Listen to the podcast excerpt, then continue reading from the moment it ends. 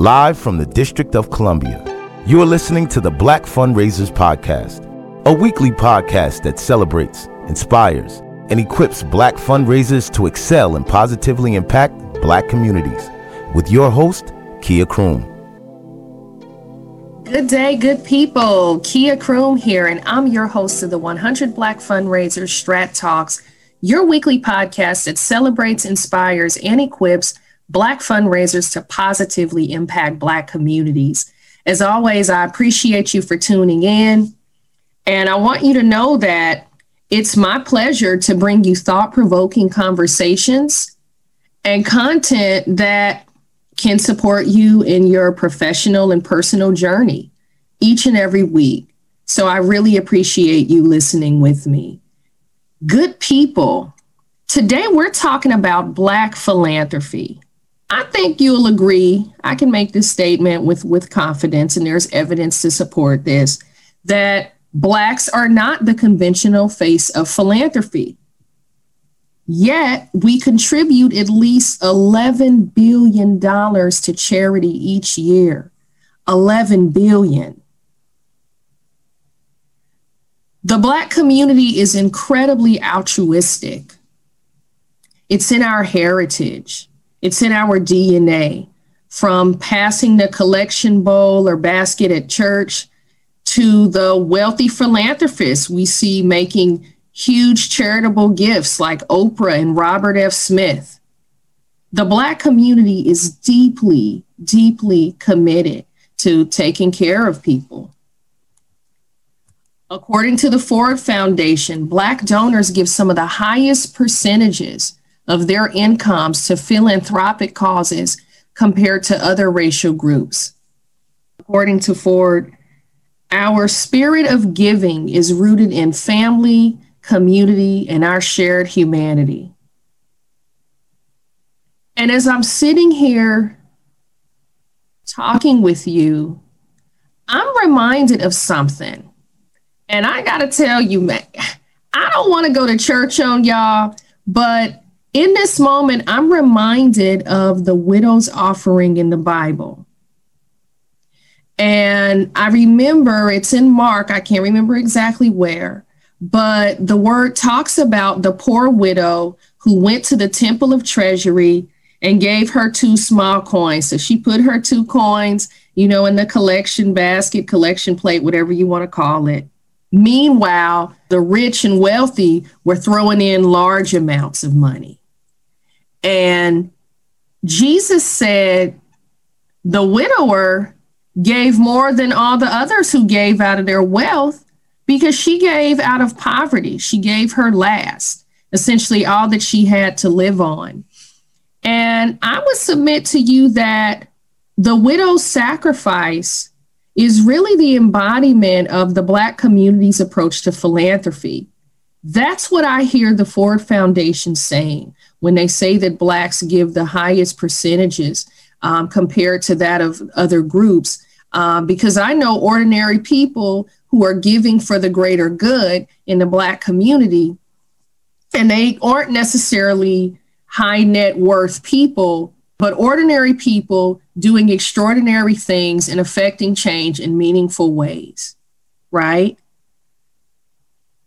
Philanthropy is a tradition in the Black community. And this goes back, there's evidence of this. There's evidence that our West African ancestors brought with them cultures of sharing and giving. Consider those enslaved Africans in Richmond, Virginia, who in 1847 pooled their monies and donated through their church to support famine relief, to create a famine relief fund.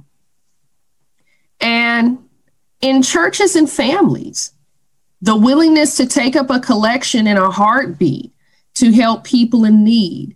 These are ordinary examples of philanthropy, ordinary examples of people giving. And don't even get me started talking about Black women and our legacy of giving.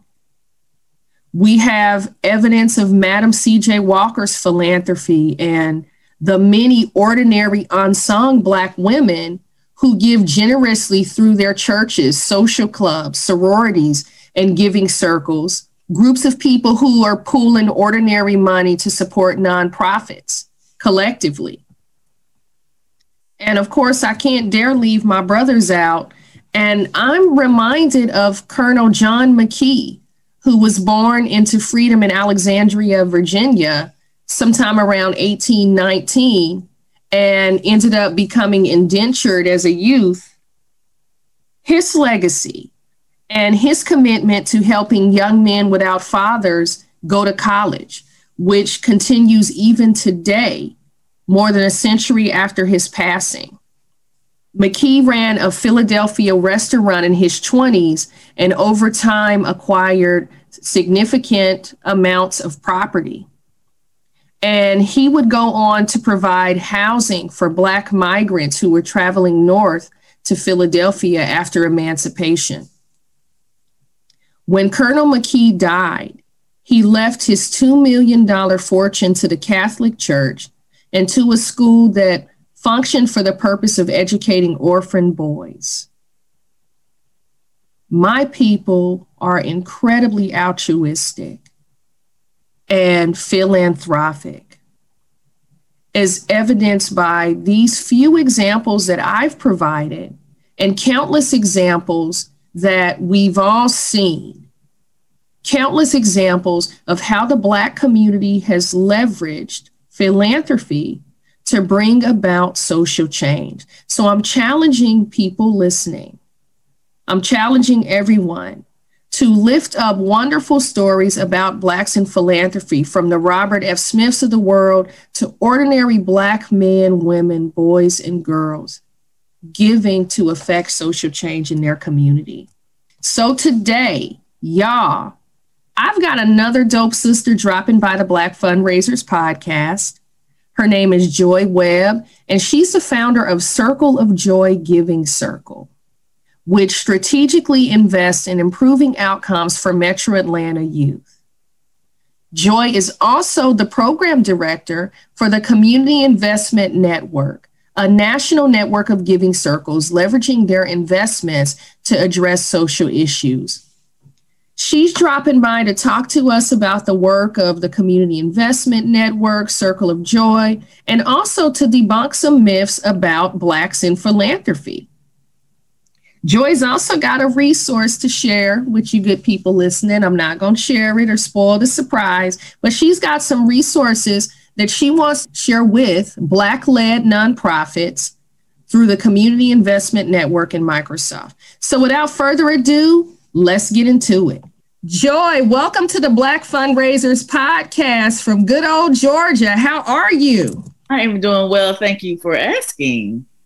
I'm glad. I'm delighted to have you. And I want you to know that I, along with um, many other Black women, Black brothers, are really holding space for you all in Georgia, fighting this good fight, just sending positive vibes and support to you. And thanks for what you do. Thank you. Thank you very much. We're working hard here. A lot of Black women standing up and uh, being accountable and holding others accountable. So it is it is a continual fight. A continual fight, and they got just the ones to do it because they we, do. They do. We never scared like Bone Crusher. I don't know if folks remember. See, because I have history in Atlanta, going to the Clark Atlanta University. So I remember that old song by Bone Crusher. And I remember when Mayor Shirley Franklin actually quoted Bone Crusher back in the day. She was an- another fierce sister out of Georgia. She was. She is. She still is. Yeah. I think that it's important to debunk myths about Blacks in philanthropy and this whole movement and some of the wonderful work that we're doing. So, without any further ado, I want to jump right into it. I'm curious about your background in particular. How did you get into philanthropy? So it's a really interesting story. And I guess it's probably in my core. My parents were, were both educators and they always were giving back to their community. And so, you know, between Girl Scouts and volunteering, I grew up with that in my in my core, in my family, seeing it. And then essentially doing it as well. On this path, on this particular journey, what I'm most passionate about is giving circles. And so that was a different avenue into philanthropy. I literally was volunteering for Atlanta Public Schools, met someone was talking about giving circles in his community in Raleigh, Durham, North Carolina. And I thought, hey, I could do that he said it was a very simple concept that we have been doing forever in our Black communities with um, giving our time, talent, and treasure and being strategic in our collective giving, which we've always done. And I thought that is such a easy way to look at it. Philanthropy is the love of mankind. So I thought this was a great avenue to do it. I was excited to do it with people that wanted to do it, had the same cause. We were all had a common interest. So I would say about 13, 14 years ago, I introduced to the Giving Circle model and I literally jumped right in. Um, and from there have been connected in various ways since. So that's how I got into philanthropy as I know it. At one point I was struggling to say the word and now it rolls off my tongue because it's just a part of me and who I am. Yes, and I love that. And we need so much more of that. I would like to learn a little bit more about you in the community investment network. Talk to us a little bit about that. So, the Community Investment Network is a national network of giving circles of people of color, um, African Americans, and people of color, where we strategically um, intentionally and collectively give back our time, talent, and treasure, which leads to a testimony, um, both on our end and the grantee or partner, as we like to call it, because we all are in this together and we all can go forward together. This network has been in, in existence since, um, well, for 16 years. And like I said, it started in Raleigh, Durham by uh, a young man named Darryl Lester, who essentially was working in institutionalized philanthropy and thought, hey, I can um, do more with my people and I need to actually be able to showcase my people, African Americans, actually giving back because we are philanthropists. We've been doing it forever from days in Africa where we had to come together to make things happen. As you went to Clark, I know your motto is find a way or make one. Us as a people have always done that. A lot of times we look at African Americans and we don't think of philanthropists. We think of old white men essentially writing big checks. I mean that's kind of what you look, look at or big families that have a lot of money. Um, even today's times you think about Gates.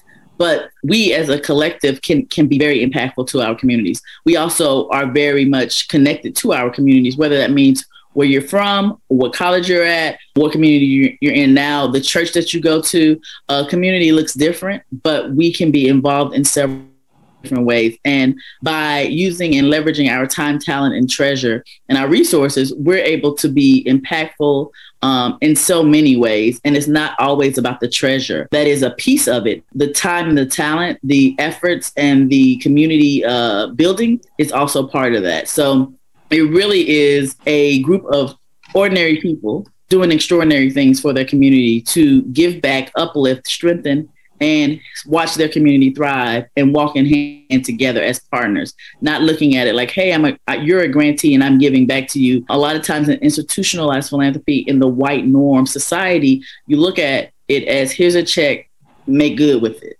Um, we want to be hand in hand. We will we circles. We have 22 circles throughout our network right now, and we are growing. Um, because each community has its own purpose. Each uh, giving circle does its own thing. I actually have a giving circle in Atlanta, Georgia called the Circle of Joy, and we focus on youth in Atlanta, um, partnering with organizations that are helping youth in Atlanta.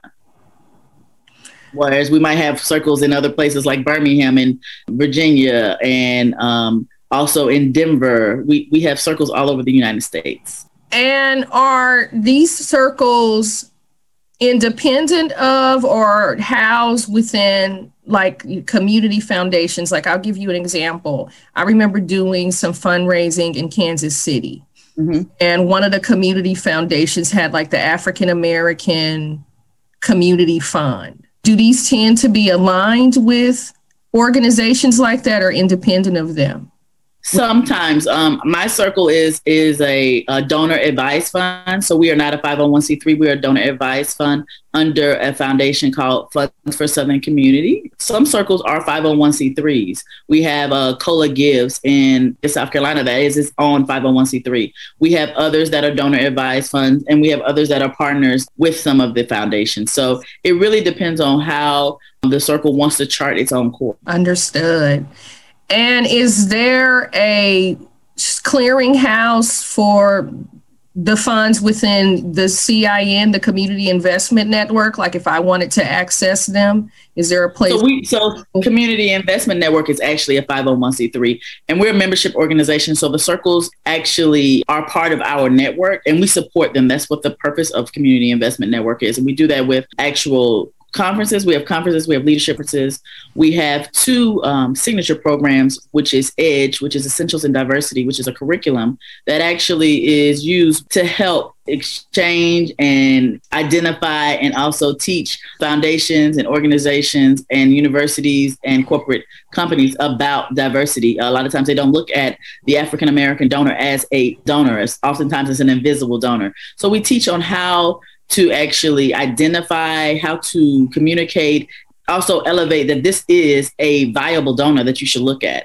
Because um, right now you're you're looking at um, you you have a, a, lens that is definitely not is skewed because you're not looking at all the donors that you could. So we use we have that as one of our initiatives, and also that we our philanthropist initiative, which is a opportunity to help college students form giving circles, uh, teach them the collective giving model so that, you know, in college, if they are looking at, hey, I don't have enough money to give back, but I want to give back. You look at this collective giving model where you take some of your friends, 10 of your friends, um, it could be a, a, sorority or a fraternity where one of the lines want to give back, or it could be a, a club, a social club, or a sociology class. Um, but we go through the giving circle model that we have, the collective model, and show how adding your treasure and your time and your talent is very impactful to the community. And then also you're able to see it because you are right there with the community walking hand in hand.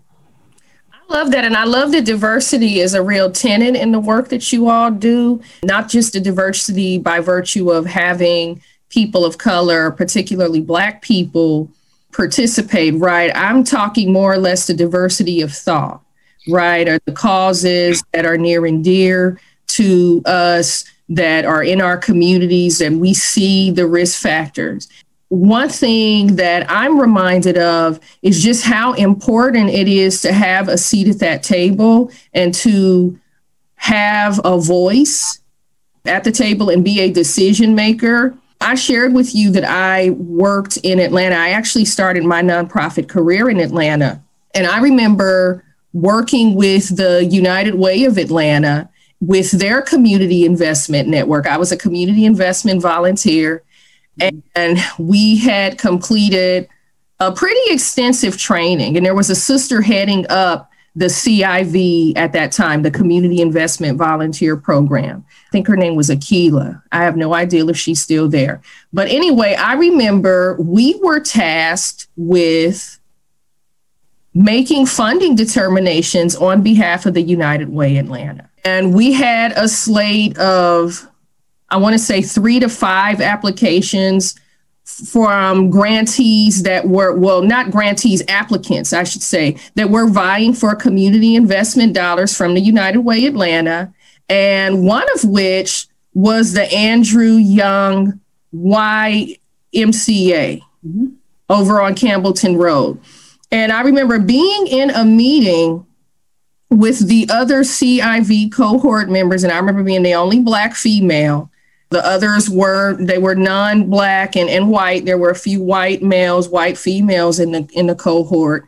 And we were literally looking at the Andrew Young Center's application and deducing, you know, looking at their clients they served, looking at their impact, and making a funding determination as to whether or not they should get the $500,000 that they were requesting, right? And they had volume. They served a big volume of students after school. You've seen it. And we know what our children, you know, they need a safe haven after school and a place to go and do homework. And I remember the topic of discussion was okay, well, what can they cut? you know, what? And I remember saying, well, wait a minute. We see that this program is impactful. We see the spend. We can justify the funding award, right? They've been a grantee for X number of years. And I essentially found myself defending why this organization should receive every penny of the money it was asking for and possibly more, considering the mantle that it had for serving students in Southwest Atlanta, right? Mm-hmm. And I remember being really, really fearful like, you know what? What if I hadn't been here to do that and add that perspective? This could have gone a different way. And it was from that day that I remember feeling like, wow, you know, I've got to have some agency in these kinds of decisions, right? I've got to be an, an architect and, you know, feel like I have to defend worthy charitable causes serving Black youth like me, right, that grew up or growing up the way that I grew up. Got to be a part of this. So I know that I've said a lot and I would like for you to react. Talk about how, like you say, ordinary people doing extraordinary things can really leverage these giving circles to do just that. So I often say, and we say in the community investment network, that community knows what community needs. And when I say that, I mean, you know, by listening to the community, by being part of the community, by giving back to the community. Uh, a lot of times people will, you know, have these preconceived notions. Oh, well, what will they do with the money? How will they use it? You know, questioning all, all these things, making Black nonprofits jump through a lot of different hoops. We advocate and teach the trust-based philanthropy model.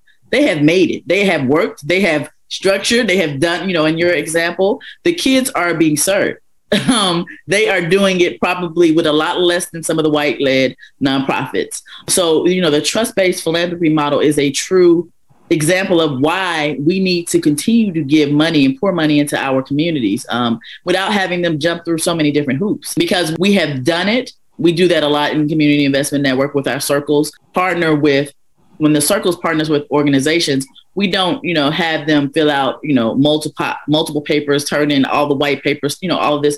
A lot of our funds, a lot of our circles give money um, and do it on a not in a case where it's a hard situation like you must do this, you must check this box, you must go through these grant cycles. Yes, there is structure. It is not just like willy nilly. You get you get some money, you get some money. You get a car. You, you get, get, a car, car. You get a car. Right. Um, but a lot of our circles, most of our circles have unrestricted funds when we give. And that is really, really powerful because you look at a, a, community center or a small grassroots nonprofit, they might be servicing youth, but they also have to keep the lights on. And in order to service the youth, they have to have lights. In order to do that, a lot of the grants that they get, maybe even from government funding, it's very, very, very much program specific, and it has to be earmarked for programs. Um, we're able to fill that niche, right? Because we know that you know things have to happen in the background and a lot of these EDs are working themselves into the ground. Um, a lot of these workers who work for nonprofits are doing going above and beyond just to keep things going and keep their programs going. And when we have a voice at the table, because a lot of us are community leaders and or uh, advocates in our own way, like like you were doing for the um, Andrew Young YMCA at the time, we have to be able to speak to those things. We have to be able to showcase, hey, this is what's happening in these communities. And when when those funds are not available, the Giving Circle are able to fill in those gaps. Um, and I am really excited about that because, you know, a lot of times there are some opportunities that are needed that we can help with, we can assist with, whether that is just giving our dollars or it is, you know, also advocating and sharing and promoting the organizations as well, or stepping in and being volunteers. That doesn't always happen with other organizations as they give back to or they check a box because they help the Black community. That's right. In doing this work, um, I know you've been involved for some time now. You you talked about one of the misnomers about blacks in philanthropy. When we hear about wealth, we think of the wealthy white male philanthropist. You think of the buildings with namesakes, right? At colleges and universities and the museums. Can you take a moment and talk to us about other misnomers you might have heard about Blacks in philanthropy? Like, I want to debunk some of these myths. Well, I think that, you know, a lot of times people assume that we are not giving back. We give back as a Black community more than anybody else. We give back to our churches, we give back to our communities in various ways. Um, and you know, as philanthropists, uh, people of color, African Americans, specific, particularly because of churches, and that is a philanthropic piece, we give back the most. And you would think, hey, I don't have a big check, so I can't give back. But collectively, we've seen it. We've seen organizations change. We've seen people change. We've seen people's lives change. And the impact is very, very important. A lot of times the narrative is only told by the storyteller, and we don't oftentimes tell our story because we're too busy doing the work. Um, I think that if we have the opportunity to showcase and tell our story, um, you will be able to see lots of impact and who it impacts and how it impacts. That might be someone who was not available or did not have the means to go to college, and now they're in college. That might be a small um, boys basketball team who now can go to the national championship for those little things that we do at the church where we pass the plate.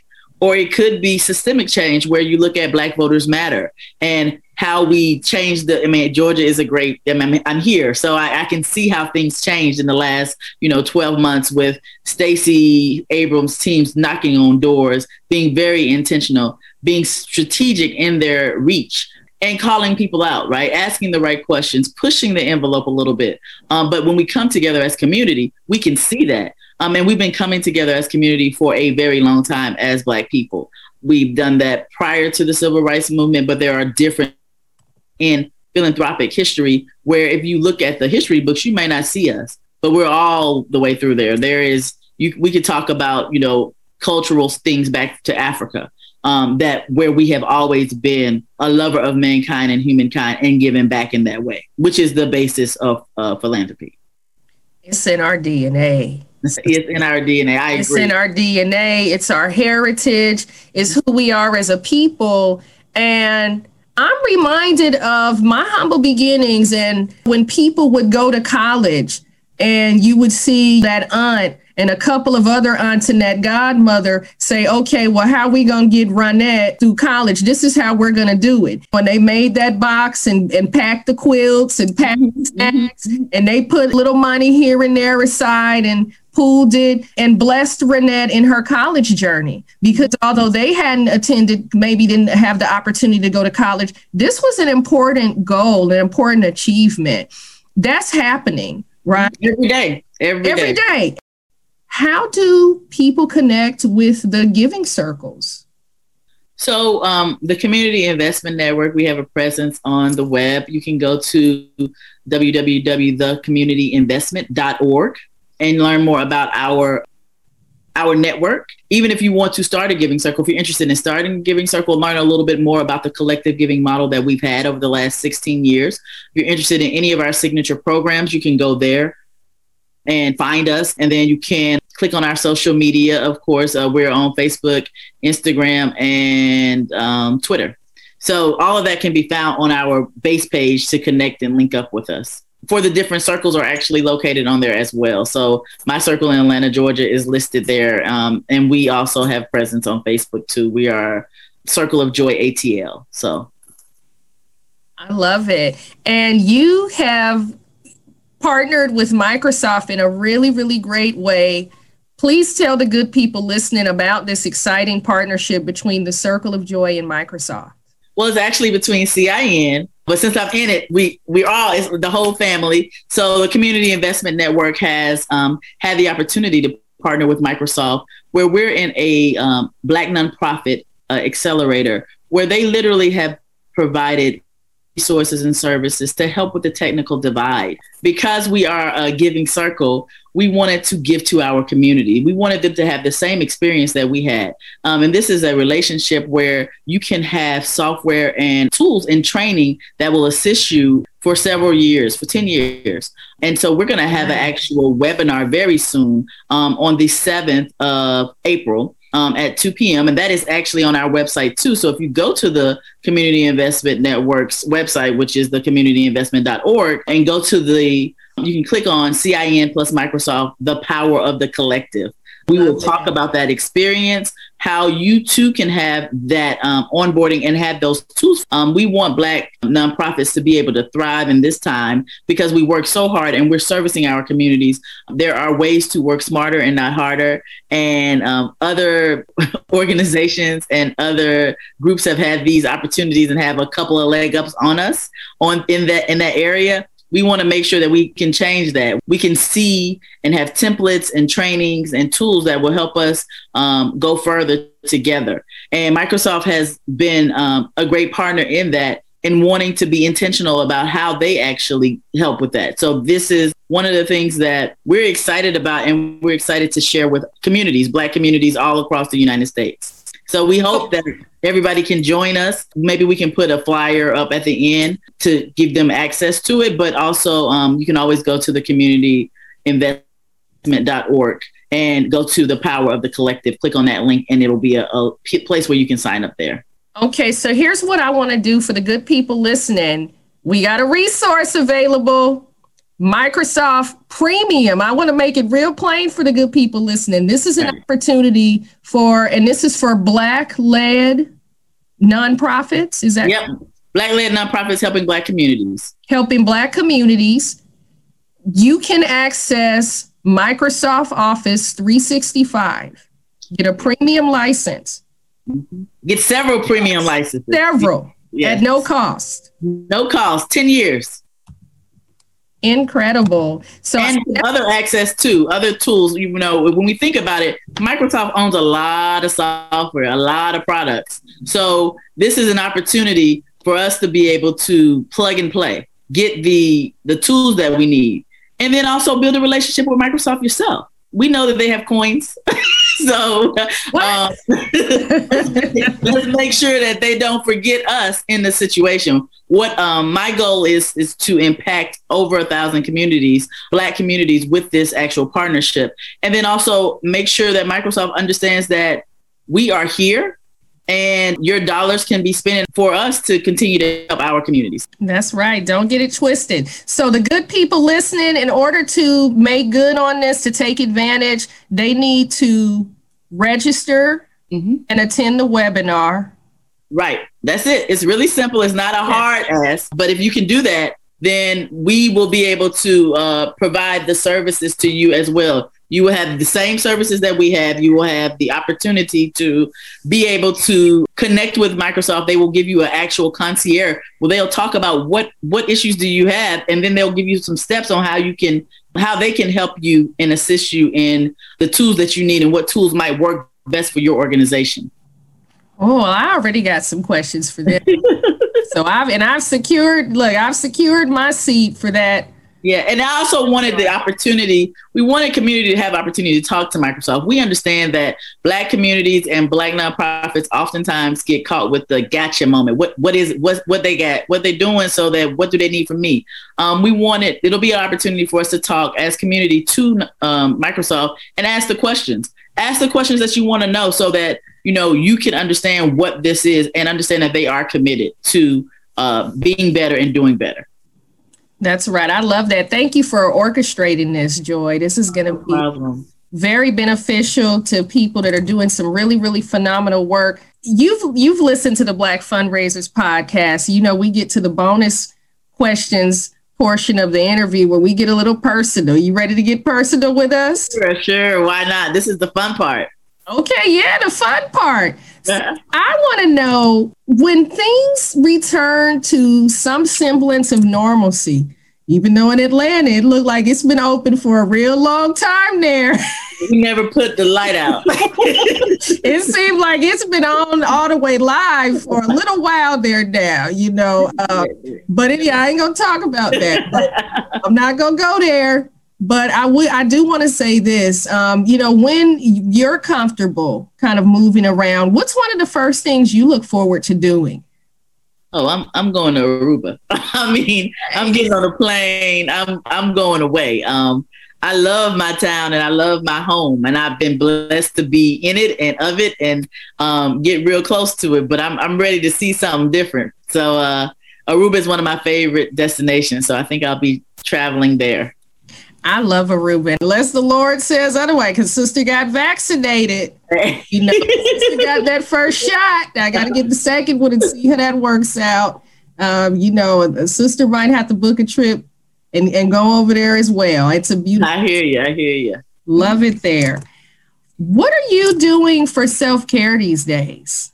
Sometimes vegging out on a series on Netflix uh, that I haven't seen, taking walks, and connecting with friends. Um, you know, as you said, Atlanta doesn't necessarily close, um, but we've been able to do some, you know, to to stay connected. Whether that's just taking the time. You know, we work so hard, um, and it seems like although people say, "Oh, I'm working from home," it's there are no off hours. So just really plugging and and unplugging, taking the time to unplug, whether that is walking, meeting with friends, and therapy. I mean, I don't think that there can be enough said for therapy. Um, black Talk folks we think of it as a as a mis, misnomer, but it is it is something that is is very valuable for our community, especially black women. I have had the opportunity to talk to a lot of leaders in this space and there is a lot on our shoulders. We as black people put a lot on our shoulders. So we need to be able to release too healthy way. So that those would be my self-care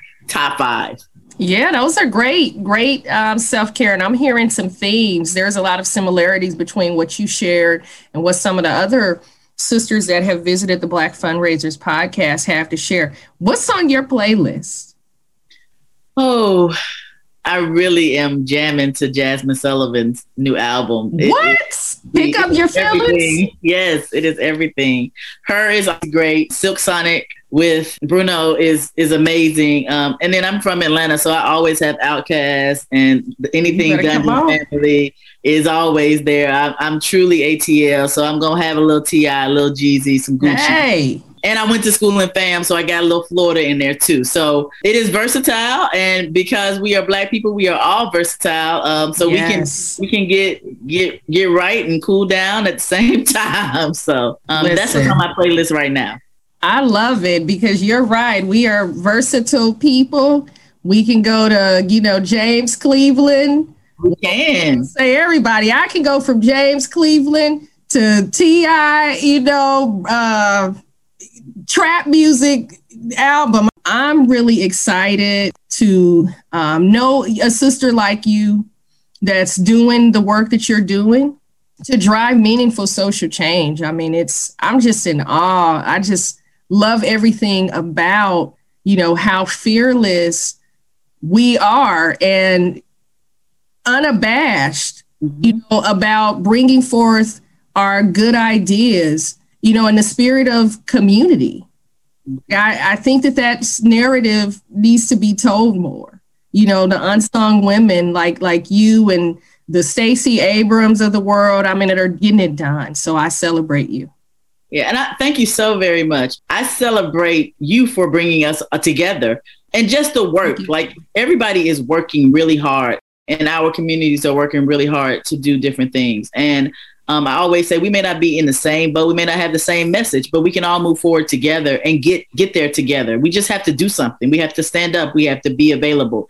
Um, the community investment network and the giving circles in our network are doing something for their community. They're not sitting on the sidelines. They're saying, "What I want to do this intentionally. I want to do this strategically. I want to do this collectively with people who think like me. We want the same goals. We want to better our communities." So these are the unsung heroes, the everyday people doing extraordinary things. Um, love the opportunity to partner um, with you and all the great work that you're doing.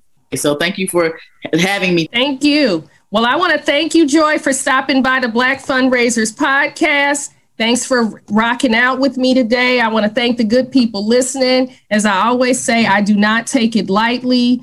To the good folks listening, you could be anywhere in the world in the internet streets, and I'm humbled that you're tuning in with me from week to week. I want to let you know next week, I'm sounding off. You will not want to miss. We will be talking to voter mobilization groups in the state of Georgia out there fighting a good fight to protect the black and brown vote. We will have both ProGeorgia and Black Voters Matters to join us and let us know what they're doing to defend and energize the minority vote there on the ground, um, despite Governor Kemp's efforts to disenfranchise Black and Brown voters all across the state of Georgia. So make sure you tune in to that. And as I say, be kind to yourself, take care of yourself, stay tuned, stay down, and we'll be back with you next week. Keep your head up. Thanks for listening to the Black Fundraisers Podcast. Like what you're hearing? Subscribe to the Black Fundraisers Podcast on Apple Podcast, Spotify, or wherever you listen, and leave a five-star review. Connect with Kia on LinkedIn, Instagram, and Twitter to stay connected.